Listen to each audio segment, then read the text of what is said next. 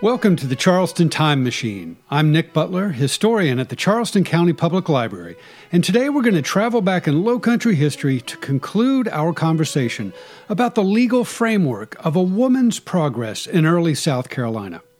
Over the past two episodes, I outlined my concept of the four stages of life that more or less defined every woman's progressive journey from the cradle to the grave. That is, infancy, spinsterhood, marriage, and widowhood. In the course of looking at the legal parameters of each of these stages, I've introduced a number of examples of real women to illustrate our points. But in all of my examples, I've mentioned free white women. Some were rich and some were poor, but they were all born into a caste that at least recognized their rights, however limited, as free human beings. Today we're going to consider some examples of non-white and non-free women to compare and contrast their rights and disabilities under the laws of early South Carolina. The legal constraints for enslaved women, free women of color, and Native American women in early Carolina were not quite the same as those of their free white counterparts. So I've purposefully left them out of the conversation up to this point. So I hope you understand the logic behind this. I wanted to make sure that everyone has a grasp on what was once normal for women in early South Carolina, so we can better appreciate the abnormal legal status of our state's non-white majority during those early generations.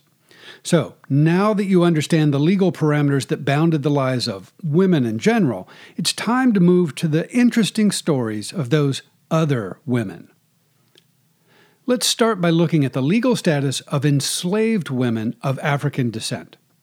Did the laws of early South Carolina recognize their progress through infancy, marriage, and spinsterhood? Unfortunately, the answer is no. In the eyes of our early laws, enslaved women had no rights. They were not citizens, and they were barely considered to be human beings. From a legal perspective, they were merely property. Some enslaved girls were taught skills such as cooking and sewing in order to prepare them for a life of working in the house of a white family. But the majority of enslaved people lived on rural plantations, where they faced a life of hard labor. In other words, childhood education for enslaved girls was practically non-existent. Teaching slaves to read and write was not illegal for most of our early history, but it was a luxury available only to a small minority. By the way, the South Carolina legislature passed a law in 1834 making it a crime to teach slaves to read and or write. But according to an 1848 legal review by Judge John Belton O'Neill, that 1834 law was pushed through the legislature at a moment of anti-abolitionist fervor, and it was never enforced. As Judge O'Neill said in 1848, the best slaves were those who could read the Bible. From the earliest days of the colonial era, most white slave owners in South Carolina encouraged their slaves to abandon their traditional African cultures and to adopt the tenets of Christianity. The reasons for this effort were manifold, but for our present purposes, let's focus on one specific reason: the institution of marriage. White owners encouraged their enslaved people to adopt the Judeo-Christian traditions of marriage, or at least the 18th century Western European versions thereof, as a means of fostering a degree of stability and domestic order within the enslaved population. For such reasons, the white minority of our state commonly recognized and acknowledged the marriages of enslaved couples. In the eyes of the law, however, marriages between enslaved people were merely a social convenience, but not legal, and thus void of any protection. Many slave owners separated husbands and wives and children without remorse whenever it was convenient for their financial gain. Similarly, the law did not recognize a marriage between a free person and a slave, and thus the child born of any union involving an enslaved person was deemed to be illegitimate. Not illegitimate in a moral sense, but illegitimate in the legal sense that the child was barred from claiming any inheritance from the father. Since enslaved men were barred from owning any property, however, there was nothing to inherit but the pain and suffering of a life of bondage. In the 1690s, the legislature of South Carolina created our earliest laws concerning the control of the enslaved population. Most of the text of those early laws was actually borrowed from the islands of Barbados and Jamaica, places that had a few more years of experience with the subject than Carolina. In the wake of the bloody Stono Uprising of 1739, however, our provincial government created a new slave law that continued in force with revisions and amendments until 1865. The Negro Act of 1740, as it was called, was a lengthy, comprehensive law that addressed nearly every aspect of an enslaved person's life. In regard to enslaved women, there was one very important clause that enshrined what was already a pre-existing practice into law. The first paragraph of this 1740 law specified that when determining the caste of non-white children, the legal condition of the child followed the legal condition of the mother. So when an enslaved woman bore a child, the child was automatically born into slavery and legally belonged to the white man who owned the mother. In short, enslaved mothers and fathers had no legal power over their own children, from whom they might be separated at any time. This legal condition destroyed the traditional family dynamic, and you can be sure that it broke the hearts of generations of mothers. Furthermore, enslaved women in early South Carolina enjoyed no legal protection against violence. Everything we've discussed up to this point has related to some aspect of civil law, that is, business law, family law, probate law, and the like. Criminal violence against enslaved women was, in the eyes of the law, a crime against property. The act of injuring, maiming, raping, or killing an enslaved woman amounted to malicious property damage. Neither enslaved women nor enslaved men had access to our criminal justice system, so the law was deaf to their complaints. If anyone were to initiate prosecution for such a crime, it would have to be the owner of the enslaved victim, who might seek compensation for damages, and he may or may not be sympathetic to the victim's pain and suffering. If the marriages between enslaved men and women were a social fiction, at least in the eyes of the law, then so too was the legal state of enslaved widowhood. If you remember back to our previous discussion of widowhood, the crux of the matter was the widow's ability to control, or at least to survive, on the residue of her husband's estate. But enslaved men and women were legally barred from owning or controlling property. In the eyes of the law, therefore, the life of an enslaved woman changed not at all when her husband died or was taken away. She might be in a state of mourning that individuals might recognize and acknowledge for a period, but otherwise her life continued without change. Even in the abstract, talking about these general legal issues, the life of an enslaved woman in early South Carolina sounds pretty miserable. Documents from this era that record the words of enslaved women are exceedingly rare, so it's very difficult to hear the stories of individuals. There is, however, a huge treasure trove of documents that provide a bit of insight into some of their lives. I'm talking about runaway slave advertisements.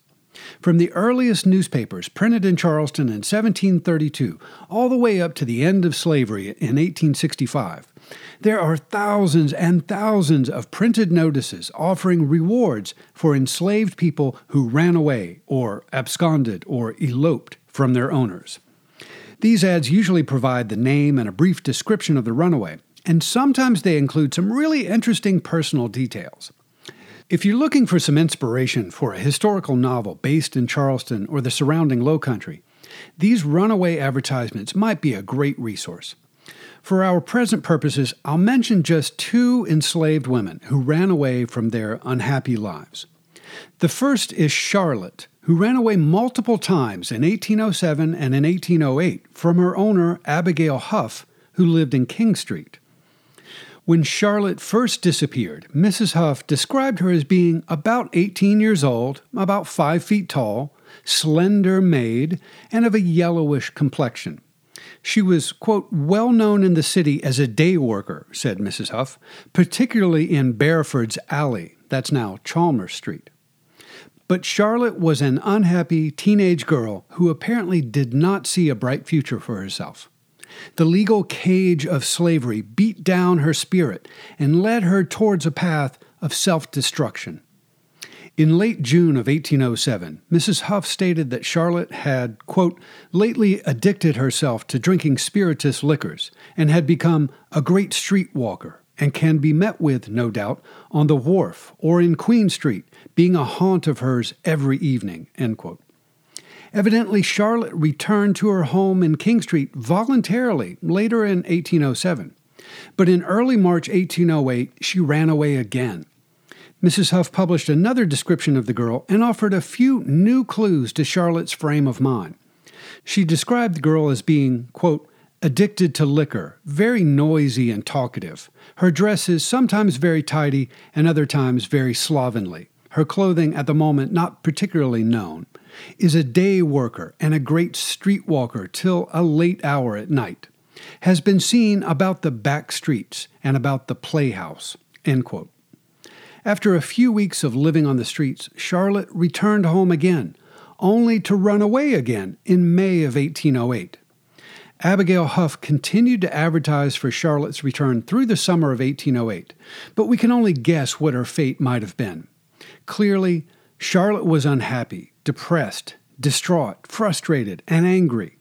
On occasion, she took pride in her appearance, but then she resorted to the bottle and tried to drown her sorrows in promiscuous, self-destructive behavior. Like hundreds of thousands of other enslaved women, Charlotte was a victim of the evils of slavery, from which there was little hope of escape. For the sake of balance, I'll give you another less depressing example of an enslaved woman who ran away in search of a better life.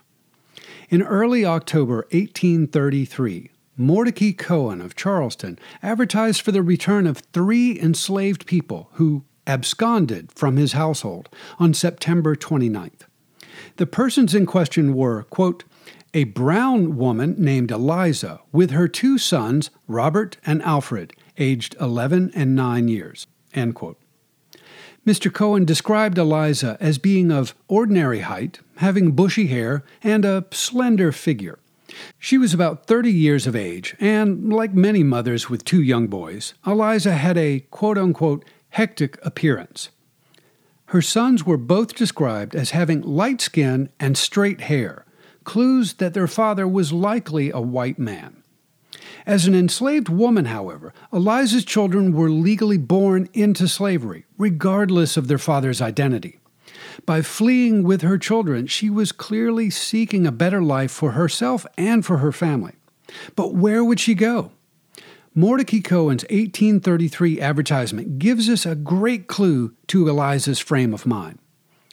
After describing the woman and her boys, Mr. Cohen provided the following intriguing detail. Quote, Eliza is very intelligent.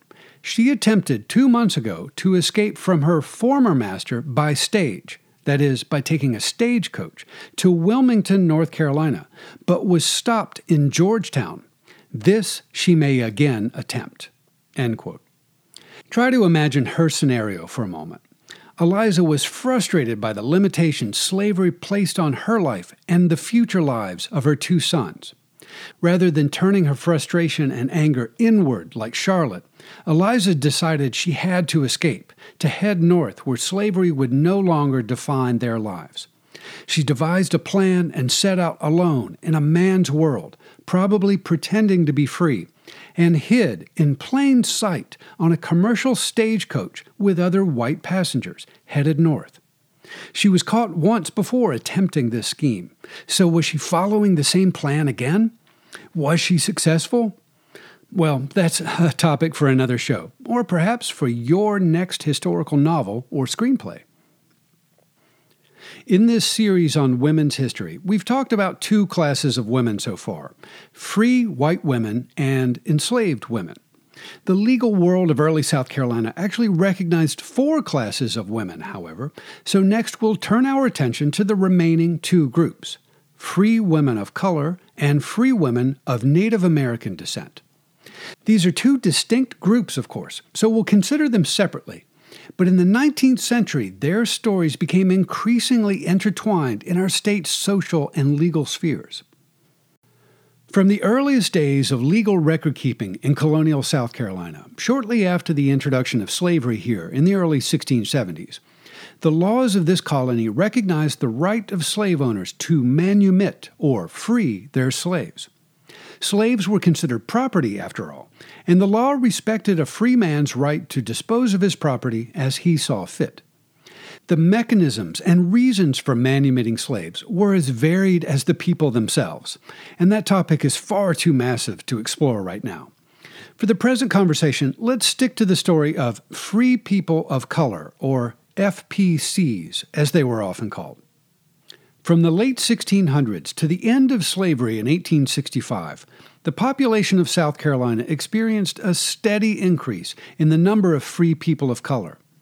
The vast majority of these FPCs lived in urban Charleston, so let's focus our attention on the population of the city for a moment.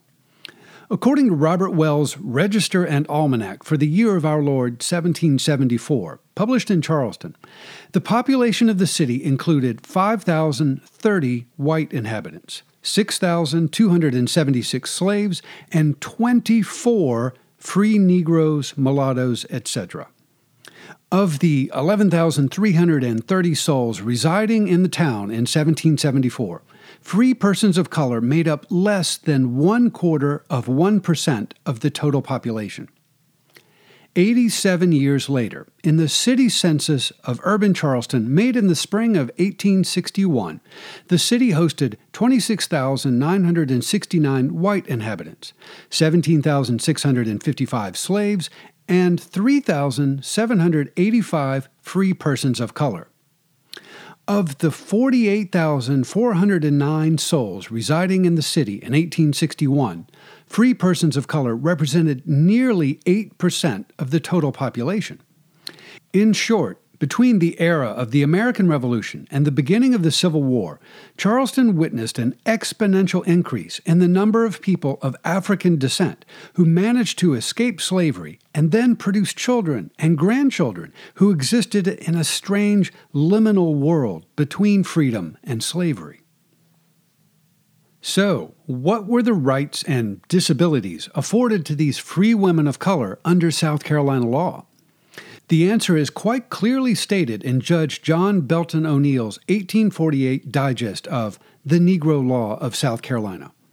In Chapter 1, Section 45 of this book, O'Neill states that, quote, free Negroes, mulattoes, and mestizos, that is, persons of mixed African and Native American ancestry, are entitled to all the rights of property and protection in their persons and property by action or indictment, which the white inhabitants of this state are entitled to, end quote. He continues in Section 47, quote, they may contract and be contracted with. Their marriages with one another and even with white people are legal. They may purchase, hold, and transmit by descent real estate. They can mortgage, aliene, or devise the same. They may sue and be sued without noticing their respective guardians, end quote. In short, the civil laws of early South Carolina applied equally to free white women and to free women of color from infancy to widowhood. To illustrate this point, let me introduce you to one family tree of free persons of color in Old Charleston. Leander Fairchild was born into slavery sometime in the first half of the 18th century. Working hard as a butcher at the east end of Trad Street, Leander made enough money to purchase his own freedom in 1770, and then to purchase the freedom of several of his own children. In 1783, he purchased a piece of land on Price's Alley and built a house. Sometime after his death in 1791, Leander's daughter, Nancy Ann Fairchild, inherited the property on Price's Alley. She shared the property with her husband, a free man of color named Moses Brown, and their 5 children. Moses passed away in 1819, and in 1826, Nancy Ann Fairchild Brown made her own last will and testament. In that document, which was drafted and recorded by a white lawyer, Mrs. Brown divided her house and furniture between several of her children. Some years later, after her death, Mrs. Brown's adult children began to squabble over their inheritance. It was a common scenario, caused by a parent's well-intentioned desire that adult children should own separate rooms under a common roof. One of the siblings, Ann Brown Harrison, was displeased with her brother, Peter Brown, who actually lived in the family home on Price's Alley. Their disagreement led to an 1853 lawsuit in the South Carolina Court of Equity, which specializes in such family issues. Free people of color, as you remember, had the same access to civil courts as the free white population. As a free woman of color, however, Ann Brown Harrison faced the same disabilities, to use that old legal term, as a free white woman. In seeking justice in equity court in 1853, therefore, Ann did not file suit against her brother Peter. Rather, Ann's husband, a free man of color named James Harrison, filed suit against his brother-in-law in order to obtain legal clarification about his wife's inheritance. Like most equity cases at that time, the court ordered the family property to be sold at auction so that James Harrison could receive a fair share of his wife's inheritance. Peter Brown was the highest bidder, of course, so he had to mortgage his own share in the property in order to pay off his sister and to keep a roof over his head. The takeaway from this tale is simply this. In the prejudiced eyes of South Carolina's early laws, free women of color really did enjoy the same limited access to and protection under the civil law as free white women. Let's turn now to the legal status of women of Native American descent in early South Carolina. From the perspective of our early laws, these women occupied a gray area between the status of free white women and free women of color. To understand their predicament, we have to reach back more than 300 years to the early days of this colony for legal clues. When European settlers first began moving into coastal South Carolina in the late 1600s, they encountered many small bands of indigenous people who treated them well, and a few tribes of hostile natives. In the 1680s, some white colonists began enslaving the hostile Indians, in direct contradiction to the instructions from the Lords Proprietors of Carolina back in England. Tensions between the colonists and the native population increased as the years passed, and in 1707 our government ratified a law to regulate trade with the Indians and to make such trade safer for all concerned. For our present purposes, there was one very important clause in that law to regulate the Indian trade. In 1707, our legislature explicitly recognized the perpetual freedom of all people of Native American or Indian descent who were in amity with the government of South Carolina. That is to say, the members of tribes who were friendly with or lived in harmony with the European settlers were considered naturally free. They were not equal citizens to the white colonists, however, but they could enjoy the same rights and protection under the law as free persons of color. Thus, women of Indian descent could own property and convey it to their heirs, and they could sue and be sued in the names of their free husbands, of course. Throughout the remainder of the 18th century, there are very few surviving records documenting any legal issues related to women of Native American ancestry in South Carolina. But then, in the early 19th century, there was a veritable explosion of documentation of women seeking to clarify their Indian status. Most of the surviving paperwork is found in a large collection of materials called the Miscellaneous Records of the Secretary of State, housed at the South Carolina Department of Archives and History in Columbia. Here you can find scores, perhaps hundreds of documents, such as affidavits, depositions, and testimonials related to free women of color. In each of these short miscellaneous documents, the principal issue seems to be whether or not a certain woman is in fact descended from an Indian woman, quote unquote, in amity with the state. In many cases, the documents even recite a few generations of family history to make their case. When I first encountered such records some years back, I found them interesting, but I didn't really understand their purpose. I couldn't see the forest for the trees. As I learned more about the history of our state during the first half of the 19th century, I gradually came to recognize the bigger picture. As the population of free persons of color here increased, so too did the anti-slavery sentiment in the northern United States. The white authorities of South Carolina became increasingly defensive about the institution of slavery, and also increasingly paranoid about the exponential growth of the free colored population. In order to assuage their fears, our legislators and the white slaveholding population in general began to place increasing limits on the liberty of free persons of color. Manumission in South Carolina was effectively abolished by an 1820 law.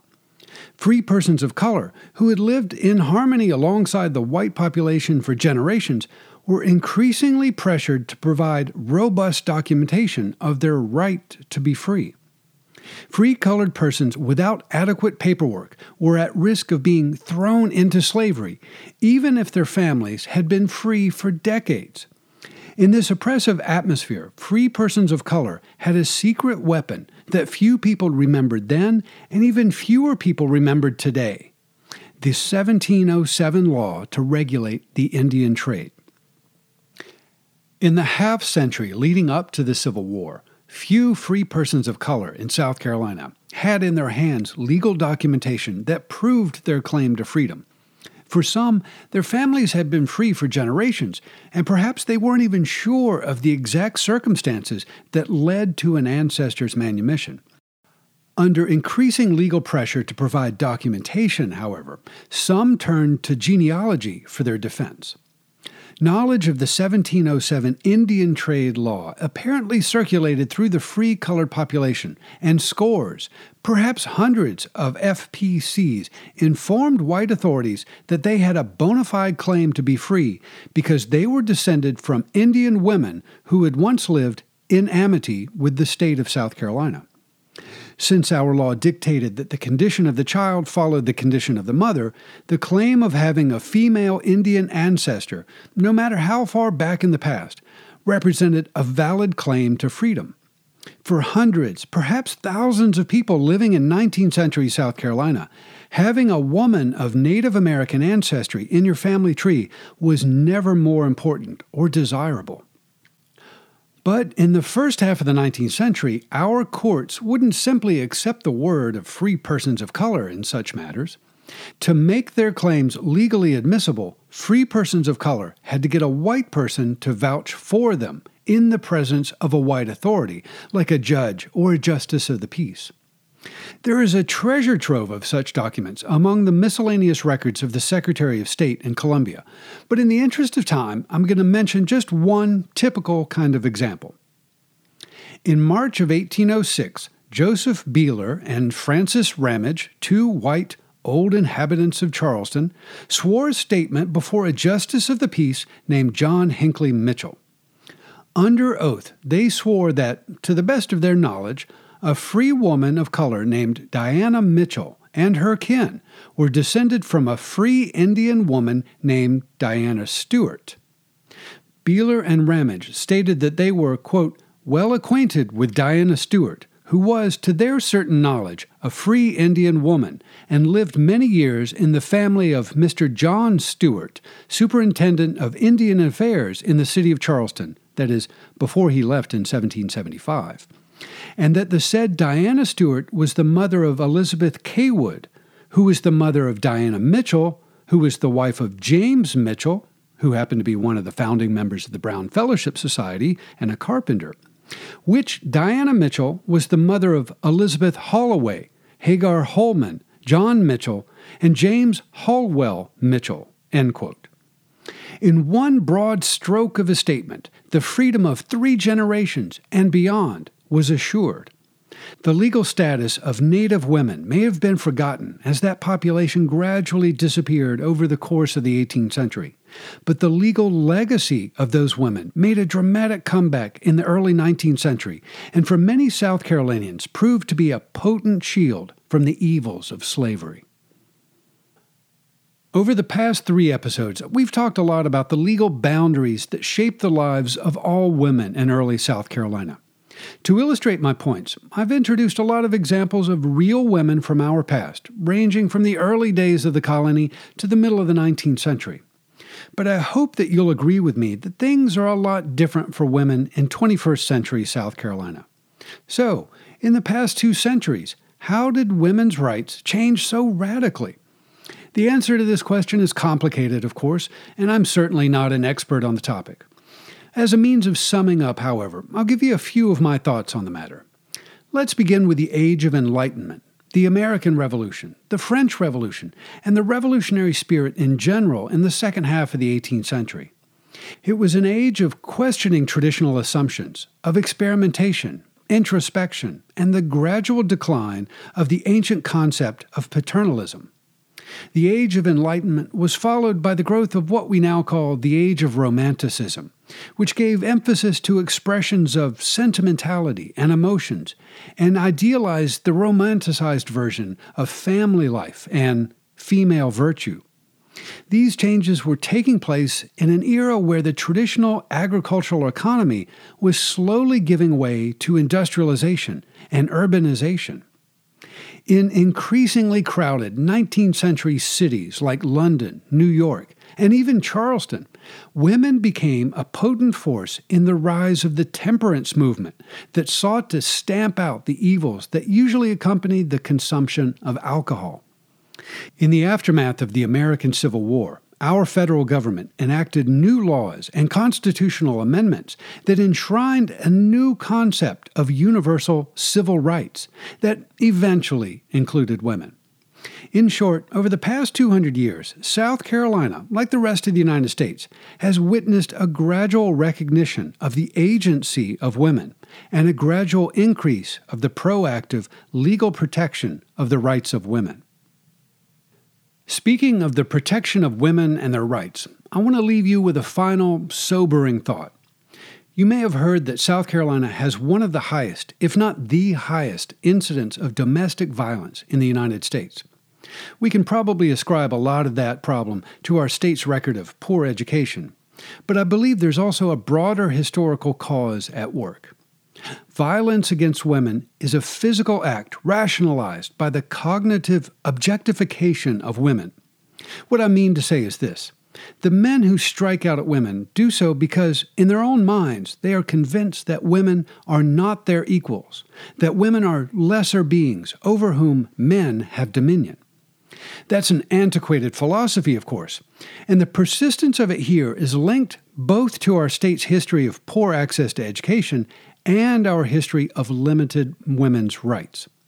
But I think there's another component at work here as well. South Carolina's obsession with the institution of slavery in the 18th and 19th centuries created an atmosphere of repression and paternalism, and also a widespread toleration of violence that did not exist in most other states. In light of these historical vestiges still lurking in our culture and in our laws, I believe that the citizens of 21st century South Carolina must make an extra effort to ensure equal treatment for women, and in fact, for all historically disenfranchised people. On that note, it's time to conclude this week's journey aboard the Charleston Time Machine. Kevin Crothers is the executive producer of this program for WYLA at the Charleston County Public Library. If you'd like to join me in person for a live presentation, check out the library's calendar of events at ccpl.org or visit my blog, charlestontimemachine.org.